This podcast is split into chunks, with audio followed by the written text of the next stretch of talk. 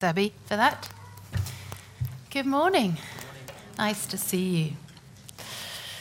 I um, was in the supermarket um, a few weeks ago, and I came to the end of one of the aisles and went round the corner into the next aisle. And there were only two people in that new aisle. And um, I noticed instantly the back of the t shirt of, um, of the guy there. And it said in enormous writing, Jesus is a word that I will not use on this stage. Probably the most offensive word that I can think of. And it was shocking. It was absolutely shocking. I imagine many, many people would have been shocked and offended by that. But it feels like the world is a bit different from when I was young. It feels like things that, I don't know, some people find acceptable weren't acceptable before. And as we've heard, we're looking at this quietly loud theme because we feel like the Christian influence and the Christian voice that was so central in society for so long has been pushed into the edges. And so we need to be asking the questions how do we live in the edges and yet be able to shine Jesus, reflect Jesus into the world around us? And we need to think through that. The Christian voice is often uh, portrayed, and some people believe that the Christian voice is one of hatred or bigotry, that it's one of irrelevance or old fashioned values as well. But I know that life lived with Jesus is better. I'm not saying that my life lived with Jesus is better than your life, whether you live with Jesus or not. I'm not saying that. But I know that my life with Jesus is way better than my life without Jesus. I know that. I get to hold hope. I think I say this every time I come up, and I'm going to keep doing it. Because I get to hold hope in hard and dark times. I get to experience and get glimpses of this incredible love for me that is perfect and consistent. I was struck by it in the words of the song um, From age to age he stands, and time is in his hand. He loves me. I get to do life with him. Life is better with Jesus. When my thoughts go to things that are not good, when my actions go to things that are not good, I get a clean start, a fresh start. I get cleansed from things that are done to me as well, and He helps me to forgive and move on. Life is better with Jesus. But I also do want to live my life at peace with all those around me. I want to live in a peaceful way with those people. I want to know what to do when my convictions are challenged, when my values are attacked or questioned. I want to know what to do when others around me are hurt and when Jesus is insulted. I want to know how to live, how to live well from the edges. We're going to be wrestling with this topic of quietly loud all year. Fortunately, I don't have to solve it all this morning. I will solve very little of it, but well, maybe nothing at all. But we'll at least think about it and process it a bit. How do we live on the edges, living well, reflecting Jesus? And we're going to go quiet theme, loud theme, quiet theme, loud theme for a while. And we're going to be thinking of quiet, the posture of quietly loud, and focusing on be good this morning, be good. Whenever I speak on topics, I feel I do it quite a bit, that are about being good and loving other people, I look out at you marvelous bunch and I just go, woo! I see so much good out there. Um, and I know there's masses that I don't even see. So I have a little happy dance inside of me, uh, just going, thank you, thank you, thank you, thank you, thank you for all the beautiful good that is done. Now, last week we looked at a loud one, which was Jesus visiting his hometown, and he went into the synagogue and he taught there, and he said things that really poked the bear, that really provoked them, because they'd had an understanding all their days that Jesus is for the Israelites. God, not Jesus, beg your pardon, cancel that. God is the God of the Israelites, and they are precious and chosen, and they are chosen. But actually, Jesus went there and revealed to them that actually God is the God of all the nations, even the nations they didn't like. They're angry, and so they take him out of town to the, a cliff top, and they, they want to throw him off the cliff top. And we notice that Jesus did not respond with violence that Jesus had this incredible power, but he didn't respond with power. He didn't waggle his finger at them, but he still was prepared to speak out.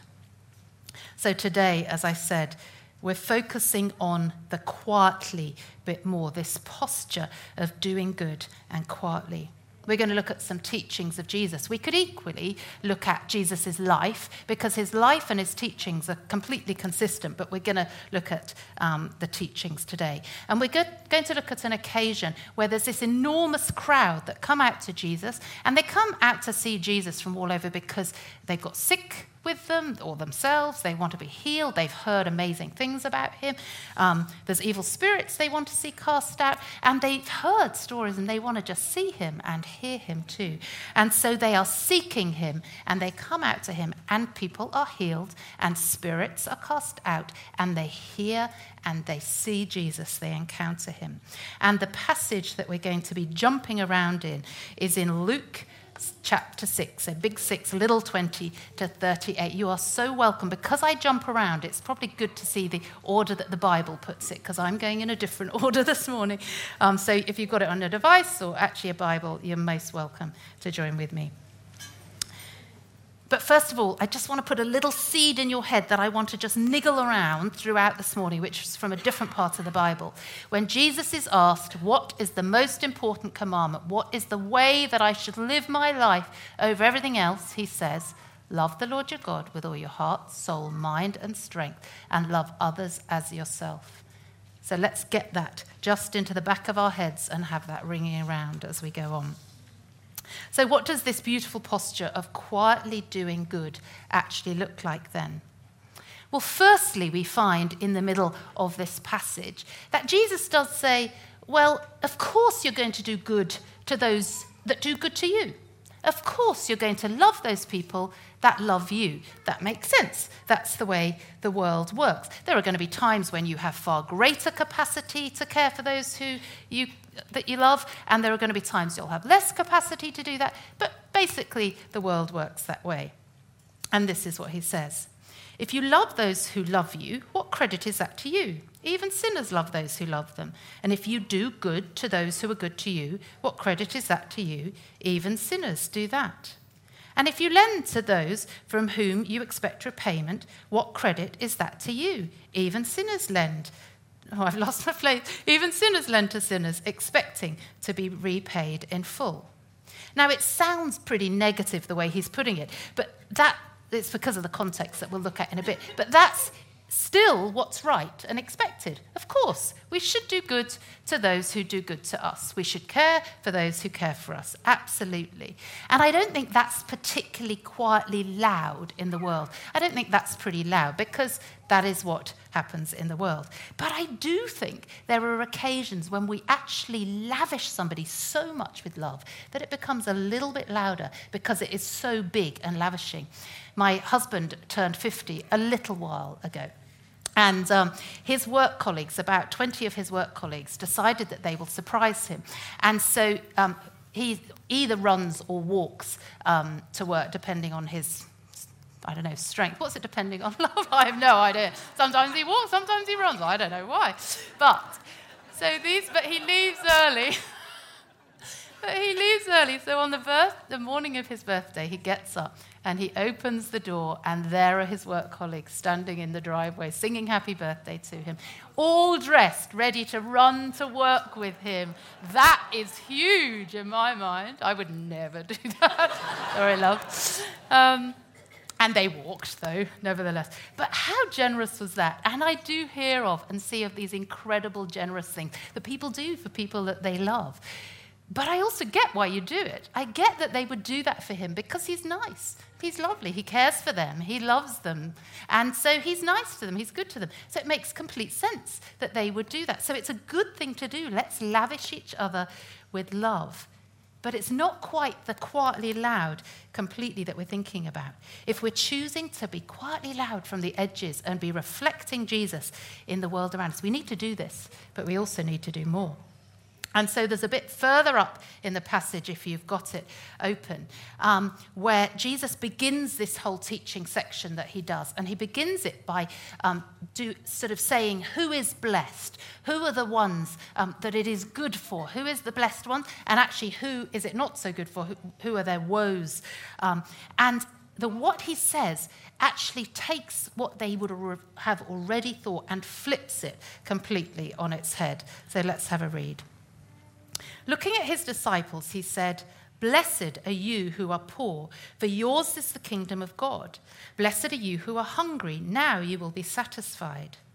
Blessed are you who weep now, for you will laugh. Blessed are you when people hate you, when they exclude you and insult you, and reject your name as evil because of the Son of Man. Rejoice in that day and leap for joy, because great is your reward in heaven. For that is how their ancestors treated the prophets. But woe to you who are rich, for you have already received your comfort. Woe to you who are well fed now, for you will go hungry. Woe to you who laugh now, for you will mourn and weep. Woe to you when everyone speaks well of you, for that is how they treat, their ancestors treated the false prophets.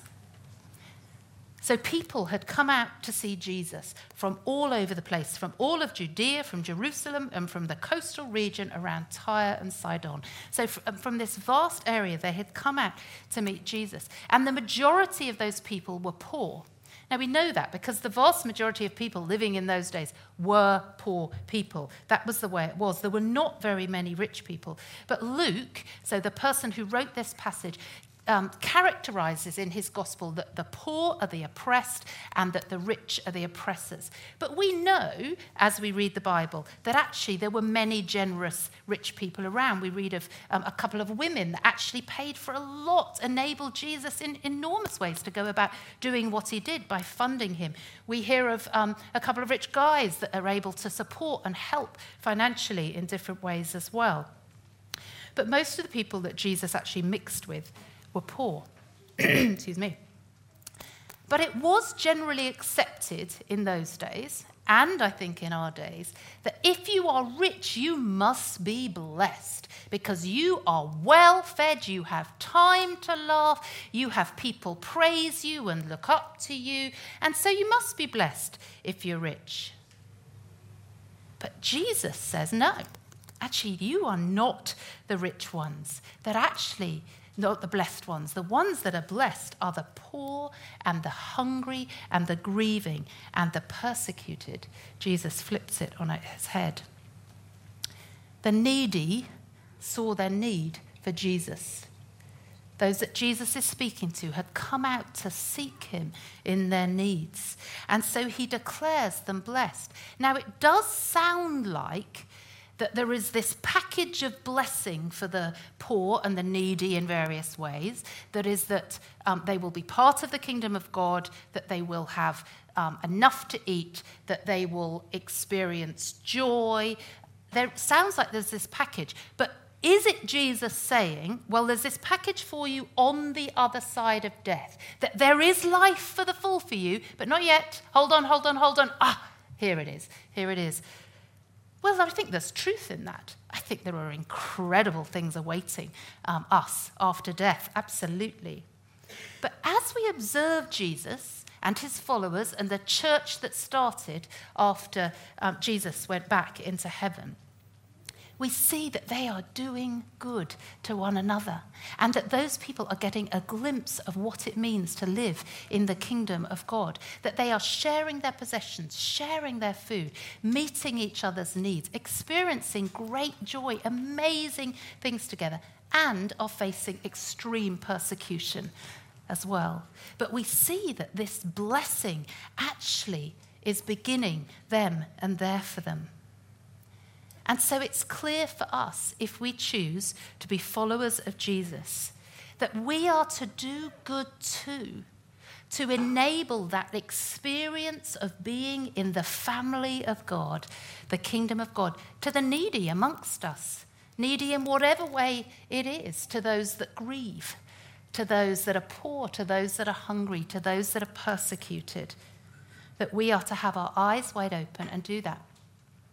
I was thinking of a story to tell you, but then I thought, actually, I'm not going to do it. But I, I wonder what stories would be told if I, one at a time, opened the mic and said, Come on up. Tell me of a story of a time when you noticed a need in a community that you're in and were able to actually meet that need. Can you think of one? Can you think of a time where you saw a need and met it.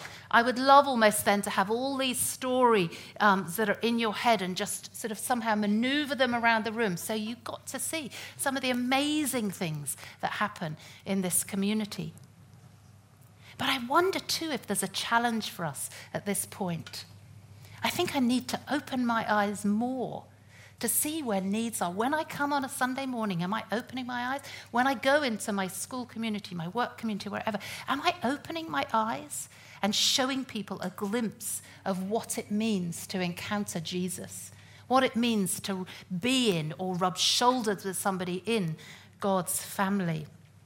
Maybe that's a challenge for us. But I do know beautiful things happen. Then, further down in our passage, we get to the part that is quietly quite radical and loud, but in a quiet way. This is what Jesus says. But to you who are listening, I say, love your enemies. Do good to those who hate you. Bless those who curse you. Pray for those who ill treat you. If someone slaps you on one cheek, turn to them the other. If someone takes your coat, do not withhold your shirt from them.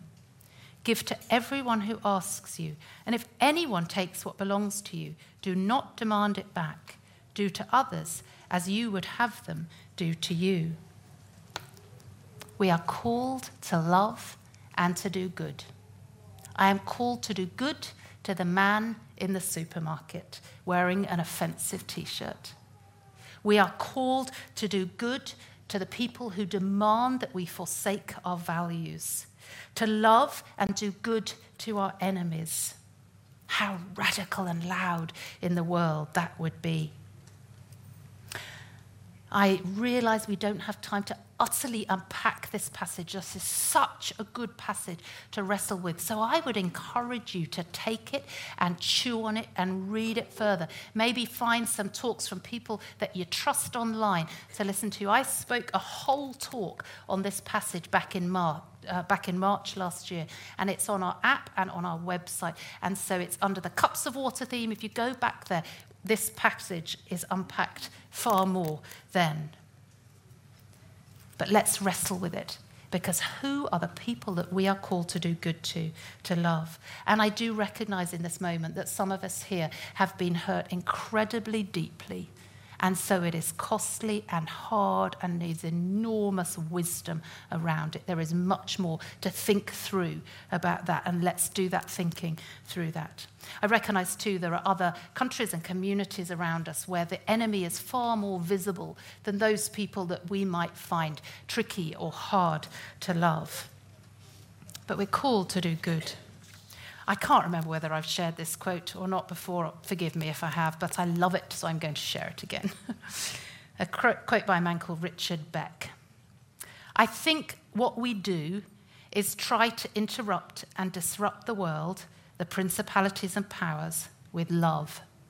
This requires tactical imagination, improvisation, and creativity artistically inserting ourselves into the gaps of the world the way Jesus did, like a flower growing in a crack of a city sidewalk. Love is weak, but it interrupts the world with beauty and grace and mercy. God's activity in the world is top, is not, sorry, is not top down. It does not in any way force itself upon us. It comes from the bottom up, it seeps up through the cracks and different situations in our lives. And if we choose to follow Jesus, if we say, I want to join him in the work that he is already doing, then we are invited into this upside down kingdom. This kingdom where love comes in from the cracks and the brokenness comes up into our communities, this radicalness of doing good. And I know for myself, to be able to do that, I need to saturate myself in God's love first. And I need to get into the habit more and more of listening to God's Holy Spirit. As I rounded the corner of the aisle in the supermarket and I uh, right at the other end was this man and somebody with him. And I noticed this t shirt. I gasped, actually. And I felt physically shaken inside of me. I have never seen anything like that so offensive before. I had some shopping to do, grab some things at that end. So I had time to just sort of pause at that time. And I instantly found myself praying, Oh, God, what on earth do I do about this? This what do I do? What do I do? Um, how do I respond to this? Because this, we have been talking about this quietly loud theme for a little while um, amongst staff before we've been talking about it. What on earth do I do in this situation? I was thinking maybe I go up to him and I say to him, I'm assuming that maybe a follower of Jesus has offended you in some way, and um, I'm so sorry. I'm so sorry if you've had this impression given to you. Um, I did wonder uh, whether I might go up to somebody that worked there and just say, Could you go and talk to him about actually, this is really an inappropriate t shirt uh, to be wearing in a supermarket? Um, I, I, prayed for him. I prayed that he would encounter Jesus and that he would discover um, that actually Jesus is certainly not um, that, that he is so good. I would like to tell you that I did something other than pray, but I didn't. I chickened out. I had this ridiculous thought in my head that I might get beaten up in the, in the car park. Afterwards, I'm slightly crazy, but there we are. Um, I didn't. I didn't do anything other than pray. Praying is huge in that situation. But I didn't say anything. I, I wish I had said something. And so I have decided, though, that as we go through this quietly loud year, I need to saturate myself in God's love because unless I am fully saturated in God's love, it is really hard to do good.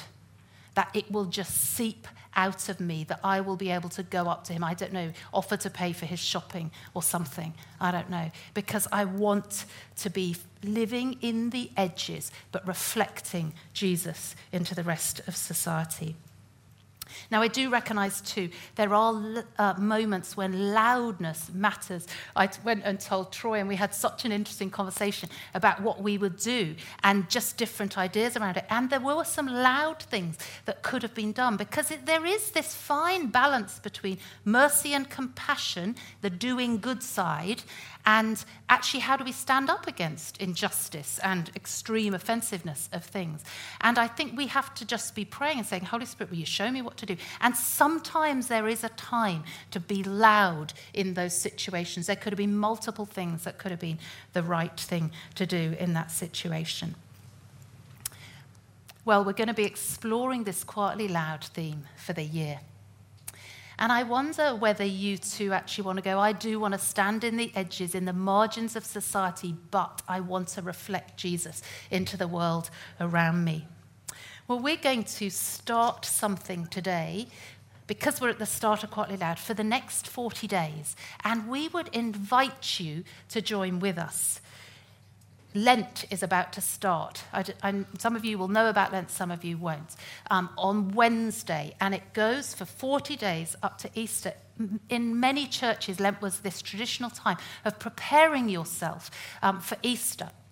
And, um, and so churches would often focus on fasting and giving and prayer, more prayer in that time, and just preparing yourself for Easter. And it is a wonderful thing to do, starting with Pancake Tuesday, Shrove Tuesday, Tuesday, when you give up things Wednesday, uh, when it starts the continuing of giving up things.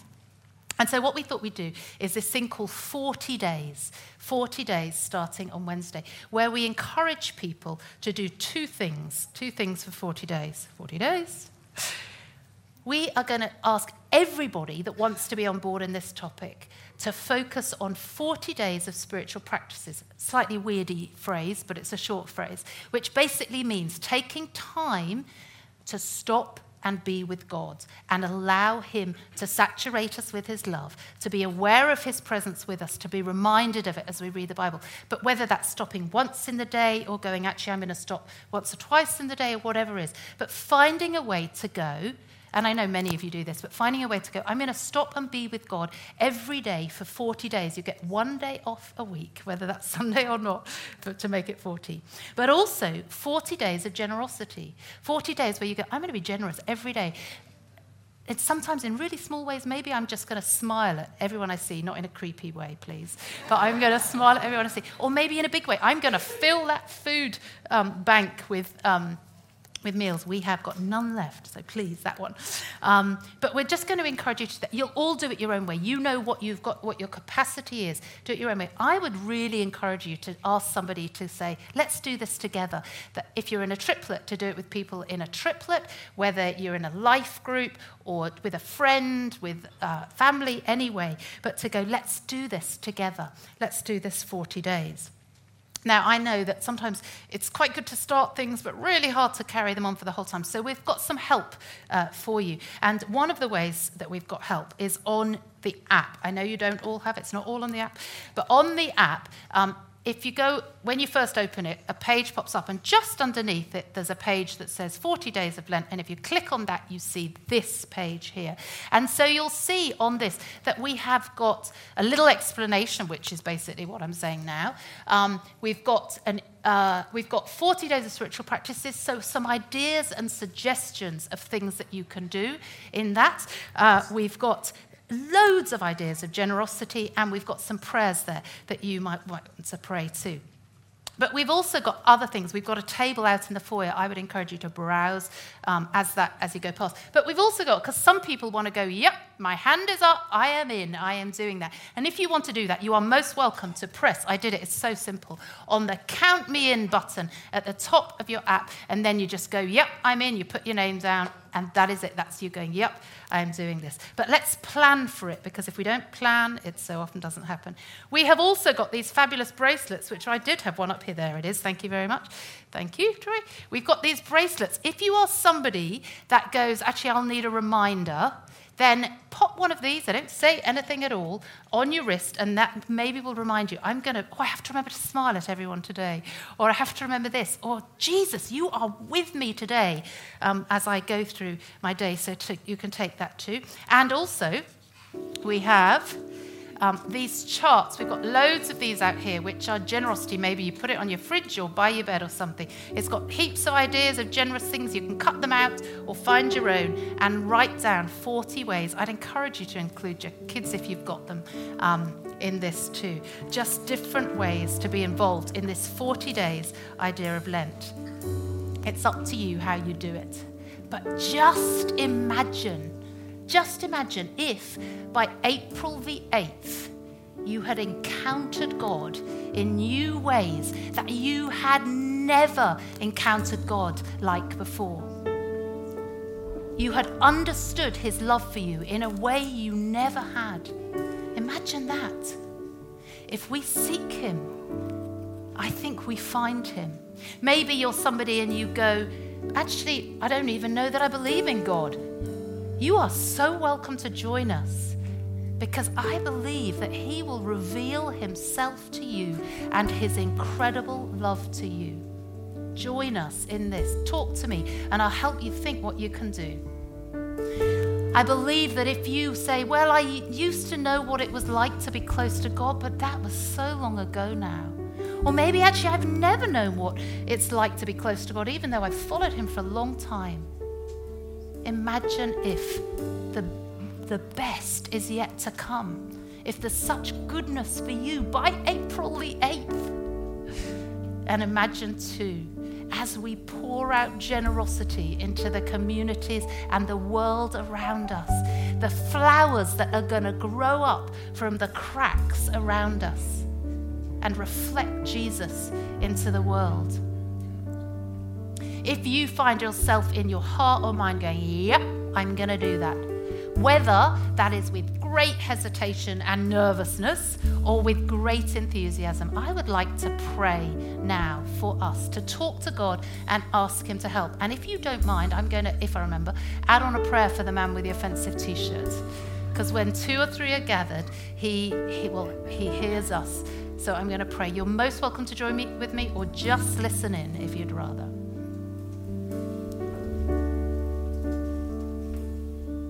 God, I thank you that when we seek you, we find you. God, we need you in our lives. We know lives are better lived with you than what they would be without you. And so, God, I pray for those of us that are saying, Yes, I will do this. Come and meet with us, please. Remind us, call us, show us who to do this journey with, please. And God, as we are generous into the world around us, I pray that you will take those little acts and that flowers will bloom that you will be reflected into this world. Show us how to join you in the work that you are doing. And God, we pray for the man in that t shirt who has no idea of who you are. Please reveal yourself to him that he will fall on his knees and declare that Jesus is good Amen. So do come out and see us in the foyer afterwards.